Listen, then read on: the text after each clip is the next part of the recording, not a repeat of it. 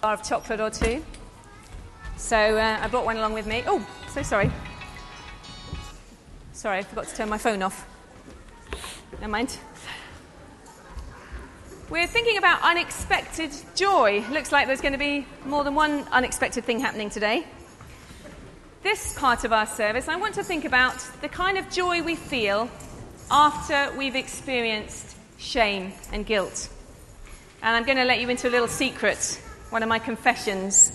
Um, when I was about four years old, we went strawberry picking with the family, because um, that's what passes for entertainment in Norfolk in the 1970s. And uh, we were picking up strawberries. My mum used to make strawberry jam by the bucketful, and that's what we were gathering for. And my sisters got quite peckish, and it was sort of five strawberries in the punnet, one in the mouth, five in the punnet, one in the mouth. Um, and I decided, for some reason, that I wouldn't eat any strawberries because I wanted to get home quickly, and I knew my mum was tired and that we had a lot of strawberries to pick, and we had to stay out there till it was all done. So I decided not to eat any strawberries. So I was feeling very virtuous. Um, but when we got home, I was really hungry. My sisters weren't, but I was really hungry. And so I decided that I would help myself to some chocolate. Now, in our house, in those days, you didn't go and help yourself to chocolate. And that was just a no no. And it wasn't even my chocolate anyway. But everybody else in the family was in the kitchen. So I decided to just sneak into the dining room, eat some chocolate, sneak out, nobody would know. So I did snuck into the, into the dining room, ate some chocolate, felt this was okay because I hadn't eaten strawberries, so that was all fine.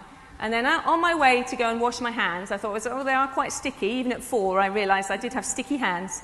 Just needed to sneak to the, the bathroom, wash my hands, sneak back before anybody noticed me in the kitchen. So I managed to sneak through, wash my hands, came out. Anita, what are you doing? So I jumped and turned very slowly and tried to look innocent. Have you been stealing chocolate? No, I said. I couldn't understand. How did they guess?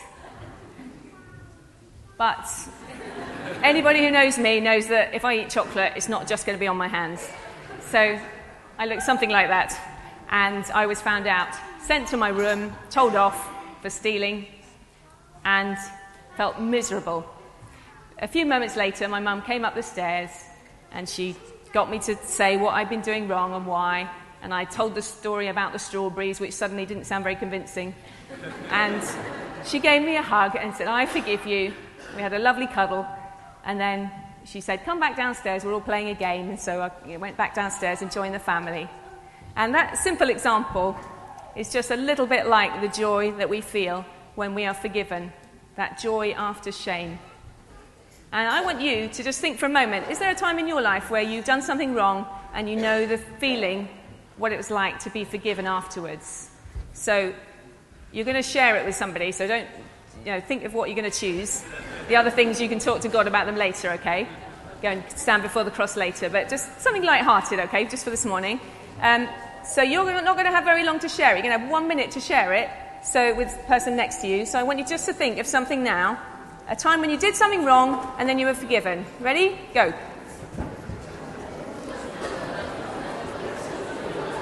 All right, time's up.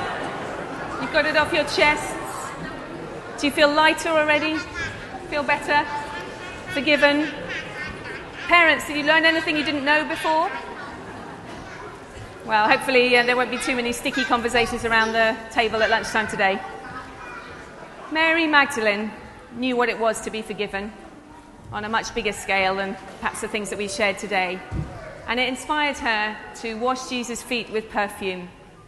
And Jesus said, She who has been forgiven much loves much. And that's the kind of joy we're talking about today.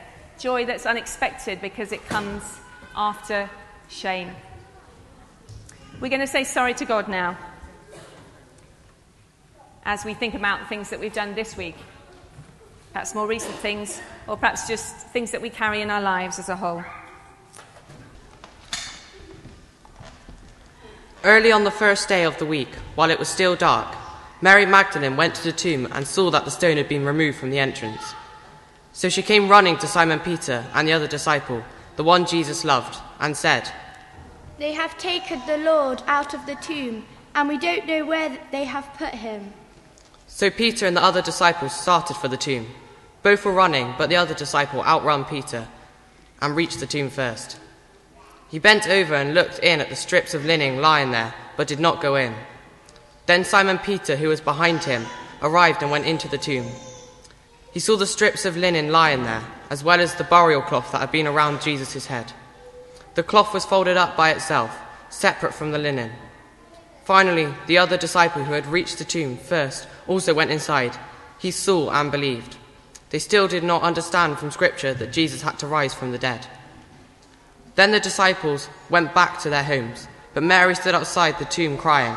As she wept, she bent over to look into the tomb and saw two angels in white seated where Jesus' body had been, one at the head and the other at the foot.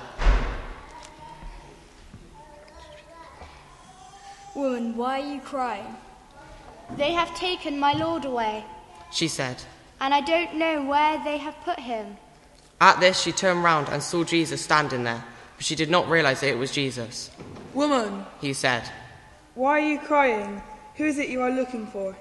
Thinking he was the gardener, she said, Sir, if you have carried him away, tell me, where have you put him, and I will find him. Jesus said to her. Mary. She turned toward him and cried out in Aramaic, Rabboni, which means teacher. Jesus said, Do not hold on to me, for I have not yet returned to the Father. Go instead to my brothers and tell them I am returning to my Father and your Father, to my God and your God. Mary Magdalene went to, to the disciples with the news, I have seen the Lord. and she told them that he had seen these, said these things to her. On the evening of that first day of the week, when the disciples were together, with the doors locked for fear of the Jews, Jesus came and stood among them and said, Peace be with you. After he said this, he showed them his hands and side. The disciples were overjoyed when they saw the Lord. This is the word of the Lord. So Mary Magdalene, deeply, deeply sad. She couldn't have been more sad because the one who had loved her so much had now died. And the disciples, they were so frightened. They couldn't have been more frightened. They were together in a room behind closed doors, all the doors locked because of fear of the Jews, the people who were coming to get them next, what they'd done to Jesus. They feared they would do to them. Sadness and fear, things that we all experience from time to time. They experienced. But Jesus changed everything. Let me tell you about a time that I experienced, not quite at that level, but some sadness and some fear. And it revolves at time, around a time when I was uh, about 18 and not long past my driving test. And we were quite rich, actually, in those days, my family. And my dad had a fantastic sports car. I wonder if you can see, this isn't actually it, but it's a picture of a Triumph Spitfire. And he had that, it was an open top, it was a green one, actually. And he insured it for me to drive. Whoa! Must have cost an absolute fortune. I had no idea at the time. You know, when you're children, you don't realize how good your parents are? Anyway, remember that, children. They are much better than you think. so he insured this car, and I took my friend out for the first time. I said, Let's go for a run. My friend David, who later became my best man, and let's go for a run. So we, we went out, and it's beautiful day down to Conway. We lived in Colwyn Bay, which is about four miles away, and travelled down a familiar road. This road was so familiar because it was the road to the golf course. And I knew the golf course very well. We played there regularly together. A great links course with open, open fairways, lots of bunkers, and lots of great places, I thought, to drive a Triumph Spitfire. There's the golf course looking over Conway. Do you see how tempting it is? So in the car, it was late in the evening, nobody really around. I took the car onto the car park and down onto the links. Went down the first fairway. Fantastic. We were shouting, we were waving our golf clubs, having a wonderful time. And up the 18th, and just before, this is absolutely true, Helen. She's looking at me in disbelief here. This is absolutely true. And as I went down the 18th fairway, just missed the bunker by the 18th green, I went down this huge walloping hole. And after that, the car started to make a very strange sound. I'll give you a clue what that sound might have been. Because this is what came off the car. Exhausted I was. No. And it, was the sound it made, well, I don't know, it was a very rude sound. It sounded great before, but afterwards it sounded fantastic. Without the exhaust on it, it was a real racing car. And back I hope. Well, I started to drive home and I thought to myself, oh no, what is my dad going to think? His lovely new sports car completely wrecked. I felt so, so sad that I'd done such a thing to something that he trusted me with.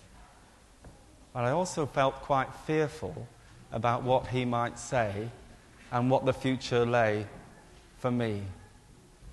I experienced those emotions of fear and sorrow because of what I'd done.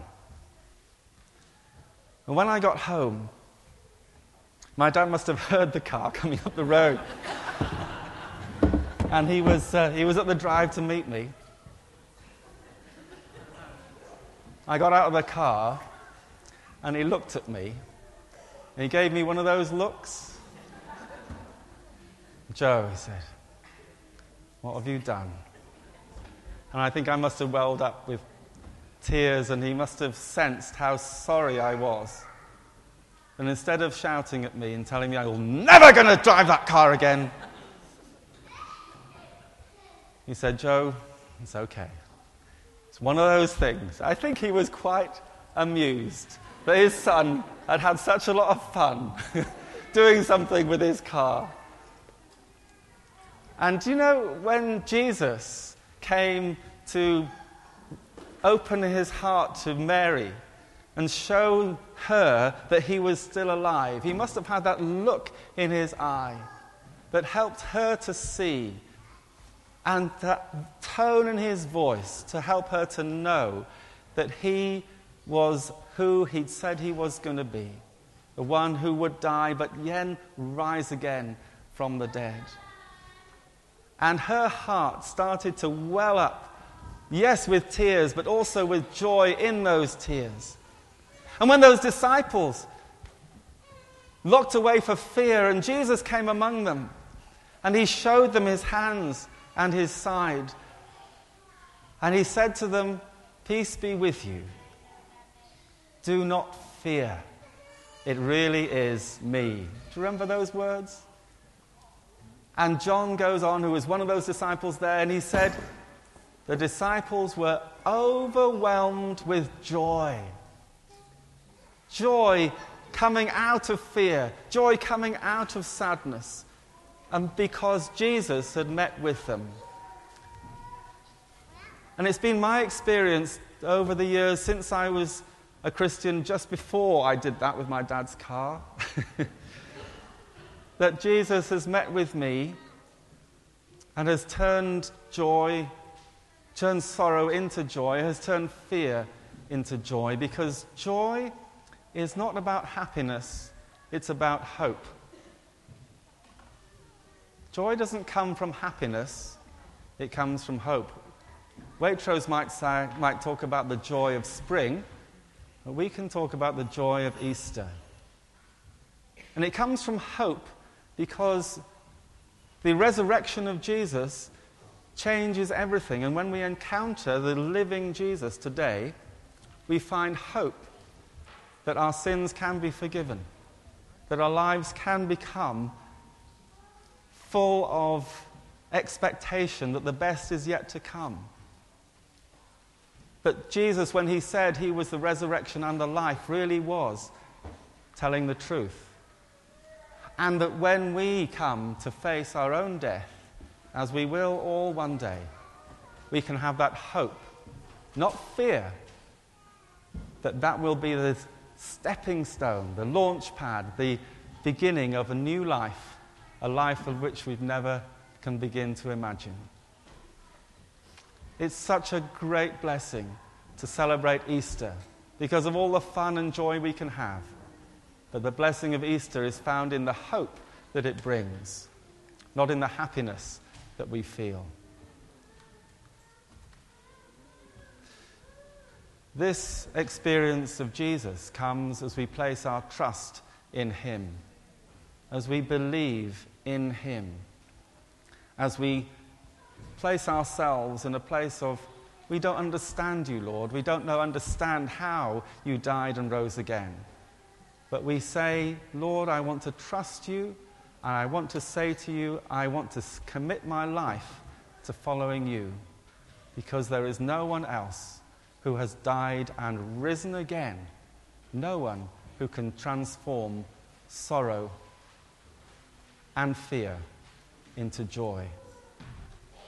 So if you'd like to respond to that call to place your trust in God, to say, I believe in the one who has died and rose again, we can do that in this next song.